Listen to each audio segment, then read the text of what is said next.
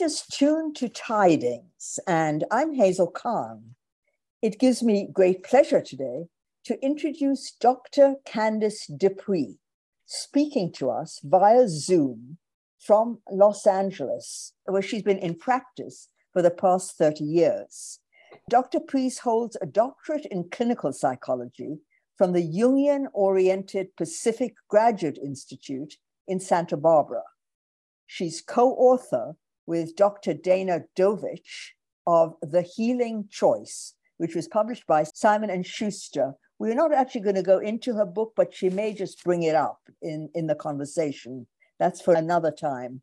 Dr. Priest is past faculty at NYU. She's a lecturer and she leads workshops in the USA and in the Netherlands. I was introduced to Candace because I've been intrigued and perplexed by the intense emotion that we've all been witnessing surrounding the anti abortion politics, and because her understanding of the feminine, as seen from a Jungian perspective, I was told would provide our listeners with greater understanding of what I can only describe as this frenzy going around women seeking abortions. So, welcome to Tidings and to WPKN, Candace, Dr. Candace De Puy, and thank you for finding time to be with us today. Thank you, Hazel. I'm very happy to be here and to talk about this very huge issue that's hitting all of us right now. Right. And when we spoke before, we had a short conversation before this interview a couple of days ago. You made sure that I understood how men and women relate to the world in different ways, but they also contain profoundly similar elements, if that's the right way to put it. I don't want to talk about Jung, you're the expert. Could you start by explaining to our listeners what is, I think, a pretty basic foundational tenet of, of Jungian theory? Well, yes. And Hazel, I'm going to focus it around our subject matter here because in Jungian mm-hmm. analysis, theories are wide ranged. And in regard to what's pertinent to us today, the most important thing in our life opus is to be a whole individuated human being. When we're born, our embryo fetus person has innate talent, character, personality, and the culture, the society, and parenting gets in the way of that.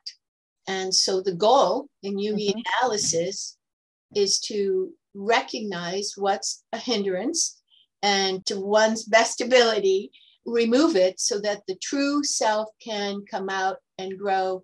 And that's what he called the individuation process the most mm-hmm. important thing for a human being. And in a woman there's her natural inner femininity which is creative eros it's connected to inclusion healing just the nature of the inner feminine. And also in a woman is the image of the masculine which jung called animus.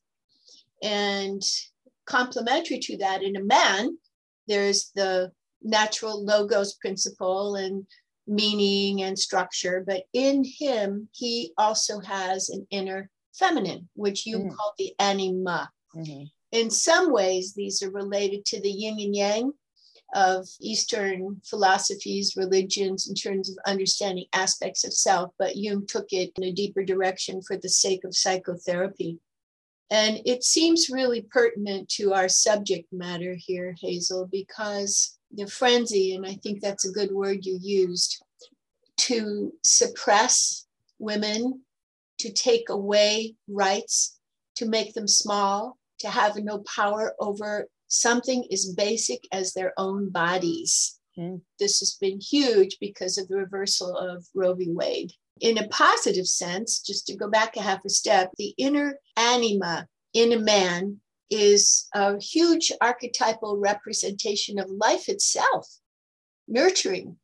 And in the inner animus, in a, a woman, when it's developed well, gives meaning to a lot of things you know, that structure, what's going on. And traditionally, we know that the inner feminine in a man can be skewed, the inner anima, and it can be skewed, the inner animus, in a woman.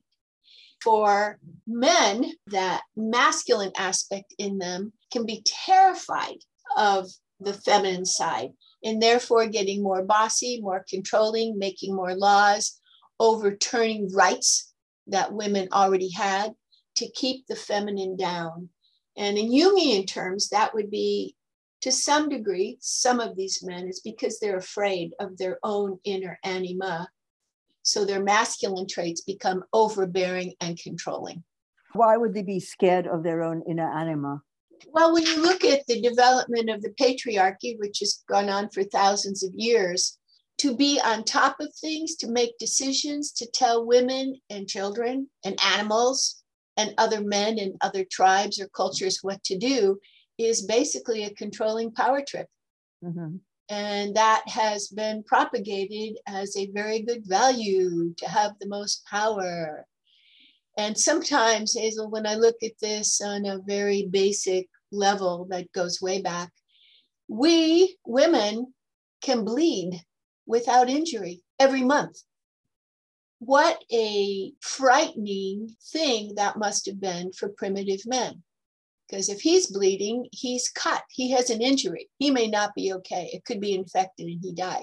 And women, of course, can bleed monthly and are fine without understanding science or menstrual cycles or uh, a uterus and how a child is born that probably was something that was quite scary. And men have testosterone and bigger muscles and more physical power, and therefore that could manifest into more controlling power. And Hazel, when you think about as you know civilization moved on, women were traded, girls, daughters, for a mule or a plot of land.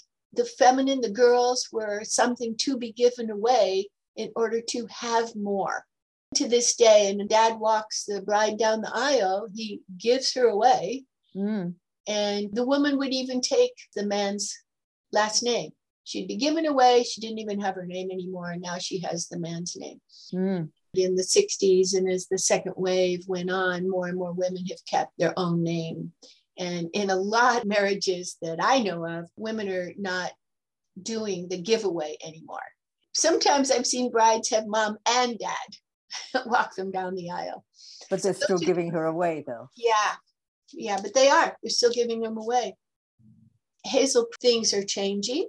When the old rules, the old structures, the old controlling boundaries that were around women have gotten challenged, that's upsetting to the culture. The man wears the pants in the family, the man is dominant, the man tells her what to do. I have known people who even in my generation, let alone my mother's, who wanted to get a job, but their husbands, quote unquote, quote, wouldn't let them. They needed, you know, to keep the house, to take care of the kids, to cook, to do all the things that women have been told in their lives what is the circle around them and that they're permitted to do. And which is quite fabulous. Something like 51% of medical students are women now. And of course, women have gone into medicine, they're scientists, and they're much more than the old prescribed a teacher or a nurse. Now we just have to be careful that this doesn't devalue the practice of medicine. Wow. You know, if women are going to be so dominant in it or the, the major force, that is one of the things that happens, right? Yeah, it does. I actually have a relative, and I remember maybe 20 some years ago, she said she would never go to a woman doctor. Mm. And just in these last years, she has two women doctors. Mm. You want to say about the, the good attributes and the bad attributes of, of the feminine? It's been said by some of Jung's most ardent devotees that when a woman's animus is out of control, over the top, she can become managerial, obstinate, ruthless, domineering. Women who are in Jungian analysis recognize in dreams these masculine characters and figures and can see in their own dreams when they are out of balance. And it can also be true for um, too passive, too weak animus, which would be how the patriarchy would want women to stay, which is, I don't know, whatever you think. To this day, I have some patients I'm working with who are just getting in touch with some inner strength and they'll go see any movie their boyfriend wants them to go to because you know they are going to pay for it well that would be too passive of an mm. animus the goal is to have a healthy inner animus and that is analogous to a man having a healthy inner anima and that would be access to feelings knowledge about what those feelings are being able to control those feelings. So you don't have the famous stories of men beating their wives and girlfriends and children because they're angry. You know those are feelings that are out of control without being balanced without empathy without connectivity without the sense of inclusion in a family. And so it's a man's job. Also these figures are going to show up in dreams to see, understand, know about his inner anima. Anything someone doesn't know about themselves is their shadow. What inside them do they not know about that's affecting them, usually adversely? And that's the shadow aspect of a person. And it's a huge part of Jungian analysis. Do you want to move the, the conversation to the anti abortion frenzy that's going on? How that's expressing the shadow? Yes, yes, certainly. Hazel, when we look at what just happened with Roe v. Wade, the first time in our American history or the Constitution that a right has actually been taken away, mandated by the Supreme Court. As women become empowered in a healthy animus way, this overturning of Roe v. Wade is a huge example of the patriarchy becoming frightened of the growing, healthy, good inner parts of women's masculine side. And so, therefore, through the Supreme Court, we better crush it and bring it down because it might get too big and that's threatening. There's a lot of women who are over identified with their masculine side. Mm-hmm. You know, some of the traits we were just talking about managerial, obstinate, ruthless women whose animus is out of control. They join right in with the patriarchy. Think of Phyllis Schlafly. Well, it's not just Phyllis Schlafly's. I mean, right now in, in today's Congress, these women like Marjorie Taylor Greene, these women who are just completely joining in to the men to the male point of view. So what is that all about? I think it's over identification. If someone feels weak, wanting power and control. So Roe v. Wade was 50 years ago, 1973. Those rights were asserted. Now this has been overturned. What is it that's going on? I think it's related to Hazel that women are blooming. You know, women are becoming stronger. In 50 years, there's been a lot of recognition that inside are the traits, the creativity, the personality that they were born with, going back to Jung's concept of the original higher self in there, and that they want to live it out, that that's their opus to be as full as they can be. It was only 102 years ago women got the vote, mm. 1920. In 1973, they have rights to have control over their own bodies. In the big scheme of things, that's a lot of change pretty fast. So, overturning Roe v. Wade is the response to women being just too full of themselves, being too sure of themselves. A lot has been written about white men, especially people who support Trump, feel that they have lost their dominance among the brown and black people. The same is true of women having more power. Something has changed to allow these things to emerge. And at one stage, you describe it as chaos. Chaos was the response, or it was the cause. You know, I'm speaking to you, of course, from a psychological point of view, but this includes um, some sociological understandings, which is not my expertise, but I sure have a lot of thoughts about it.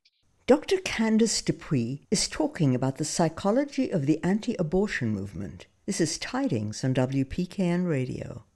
I think it's been fast but incremental. Just to go back to women getting the vote in 1920, during World War II, they're encouraged to go into factories, Rosa the Riveter, etc. You know, go out there, be a good American. And then after the war, there was lots of advertisement be a real woman, be really feminine, go home, keep house, and take care of your kids. Mm. And that was super pushed in the 50s. So now, almost 50 years ago, Roe v. Wade, you now have control over your own body. And that was a turning point.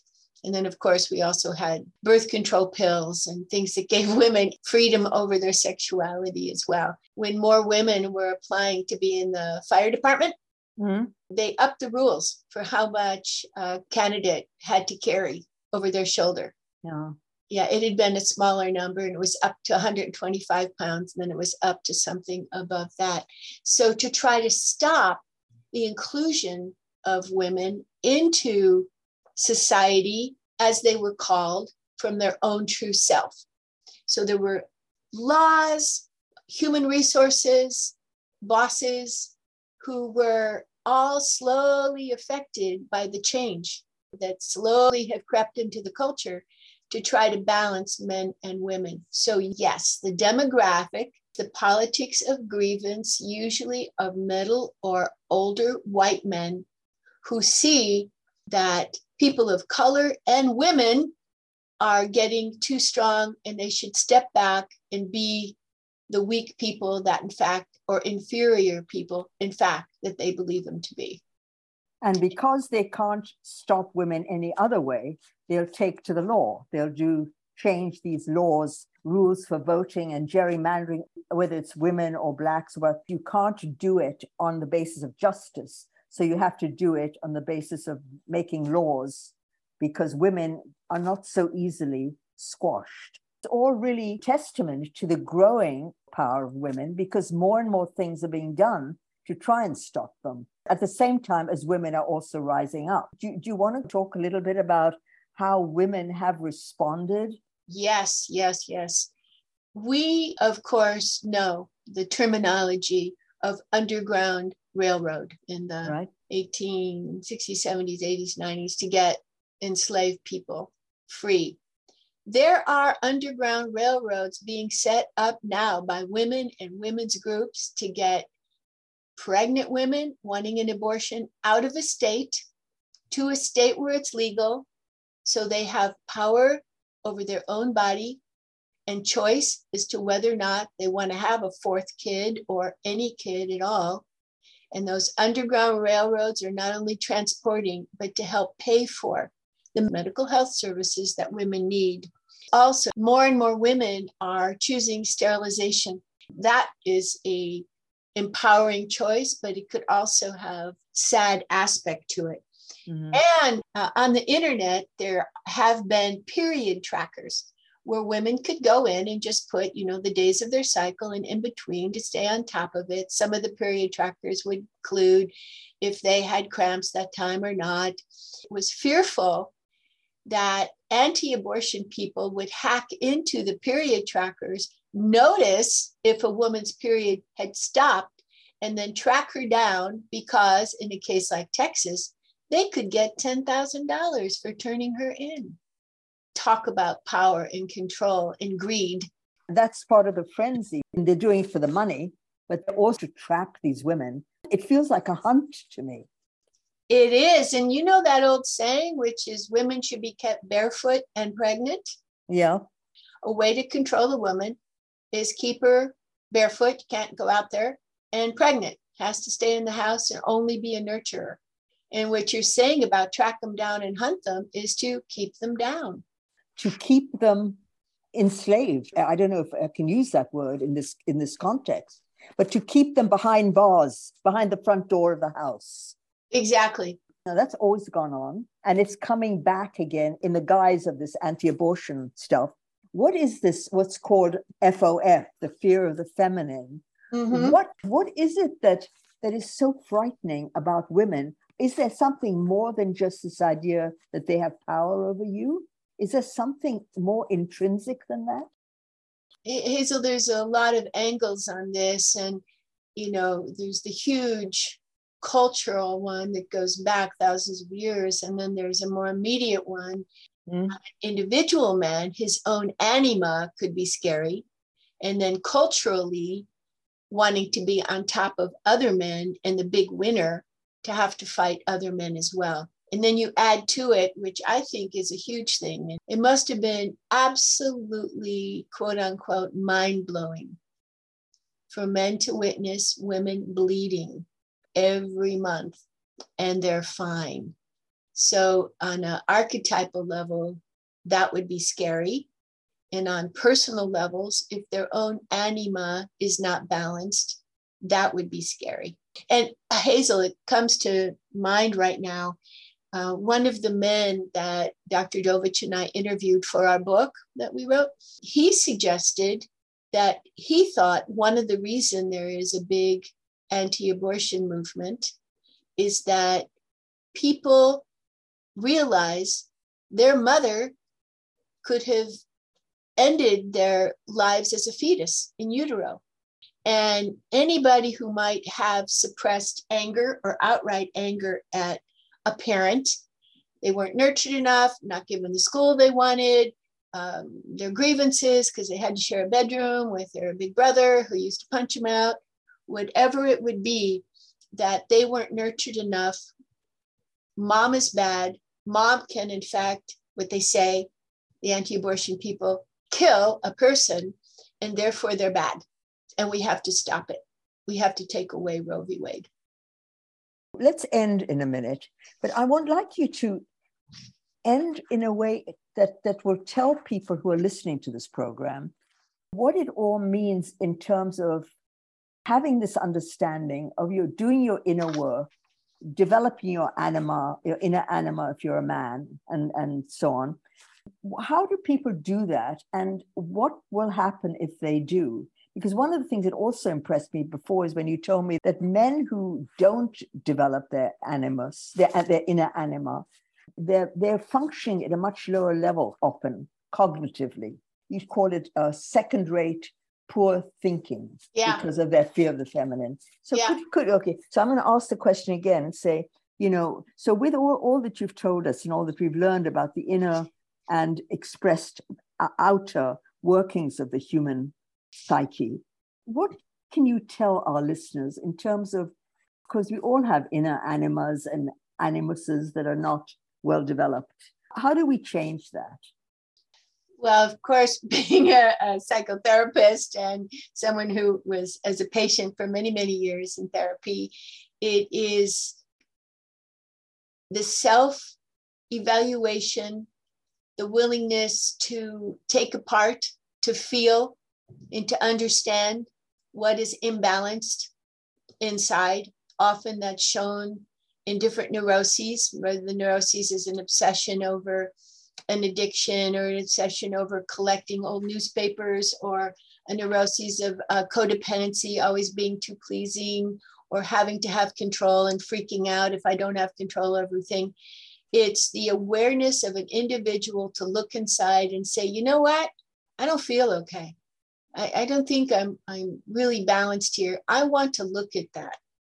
And in the process of therapy, and I'm Jungian oriented, but there's other also good approaches to psychotherapy. Dreams are a big one. If there's an image of a Nazi or a mafia person in a dream, a Nazi or somebody from the mafia didn't come over to a man's house or a woman's house and jump in their head in the middle of the night. It's an image in their own psyche. So in therapy, it's to look at how that domineering, scary element is being acted out in an individual's life, and mm-hmm. with awareness, being able to shift it. And when there isn't a good balance, it's things, beliefs, actions are taken in unrelated contexts and to have unrelated or not rich or meaningful connected convictions that's plenty, plenty to think about. Candace, as I say, we do have to end. And you've suggested, you've given us something to leave this program with and to think about. But people may also want to be in touch with you Is there some way they can contact you and certainly talk about the book, even though the book is not strictly relevant to what we've been talking about, but that you you co-authored? Could you just give people some final information where they can yes. contact you? Yeah, absolutely. You know, in a sentence, my co-writer and I are pro-choice, which we don't outright say in our book, The Healing Choice, because many women, many women who are pro-choice and men and who would have an abortion again under similar circumstances still have feelings about it. They still may feel sad, angry, guilty, and they have a right to those feelings. And that's who we wrote the book for initially. People who'd had had abortions, talking yes. about having had an abortion. Yeah, that mm-hmm. it's it's okay that you're upset that somebody in 11th grade couldn't tell her mom and dad because they didn't even know she was having sex you know but mm-hmm. then the anger might not just be at the boyfriend who left her but at their parents that they didn't mm-hmm. feel safe so our book thehealingchoicebook.com has more information my writing partner does have a lot of social media platforms and she's dana dovitch d-o-v-i-t-c-h I do not have a website and I do not have social media platforms, although it's possible to get my phone number through information. And I'm Candace De Puy, and to leave a message at my office. And I would certainly call anybody back who would like to know more about what we've been speaking of here in these minutes together, Hazel, as well as the abortion issue for an individual who has a lot of feelings. And as a little addendum here, a lot of women who were okay with past abortions. Either they were from the beginning or they worked through feelings, and those issues were the sleeping dog and their history. With the crazies going on, trying to stop women and all of this Roe v. Wade being overturned, a lot of feelings are being brought up again and mm-hmm. some women are needing to talk to us again. I thought I was okay about it, but I'm told I shouldn't be okay. Am mm-hmm. I okay? Mm-hmm. it's it's helping yeah, that's interesting. once yeah. again. Yeah. Doesn't quite go away. It's never quite resolved, I guess. I think it's possible to say at a certain point, what else is there to explore? Yeah. How, how much more sadness do I feel that I didn't want five kids? You know, and I would do it again. I still didn't. Four was enough. But you know, that is a sad thing but yeah. I'm fine, you know, whatever a woman's story or a man's story would be. Yeah, so you live with a bit of sadness. yeah. There's things we say goodbye to all the time. You graduate from high school, you move away from home, you leave a job, a best friend moves away. A divorce, you might be in a bad marriage and you you have a divorce and it's for a really good reason, but it's still sad. Losses are part of life. Thank you very much, Dr. Candace De Puy it was such a pleasure listening to you. And thank you for telling us all these things that most of us probably didn't know at all. And I, I hope that people will take away something of value from what they heard and maybe get in touch with you if they want to. Uh, thank you for having me, Hazel. And you know, our our thoughts and feelings and hopes and desire is that everybody has the opportunity to breathe, to look at their inside life. If they feel out of balance, to try to see what's holding me back or what's crazy thing I did, I don't need to do anymore, whatever it's about in their lives. So that you have chosen for us to focus on this frenzy around, you know, the anti-abortion crazies. I appreciate, and I also think it's bigger than that. Mm-hmm. Thank you very much. Thank you, Hazel. Thank you, Candace. Dr. Candace De Puy. Thank you very much. Bye bye then. Bye. You've been listening to author and Jungian oriented psychoanalyst Dr. Candace De Puy talking to us from Los Angeles about the psychology of anti abortion politics and policies. You can find tidings right here on the second Wednesday of the month at this time and any time at all as a podcast on hazelcahn.com. If you've enjoyed this interview, please consider expressing your enjoyment at the donate button on wpkn.org. Thank you for listening. I'm Hazel Kahn.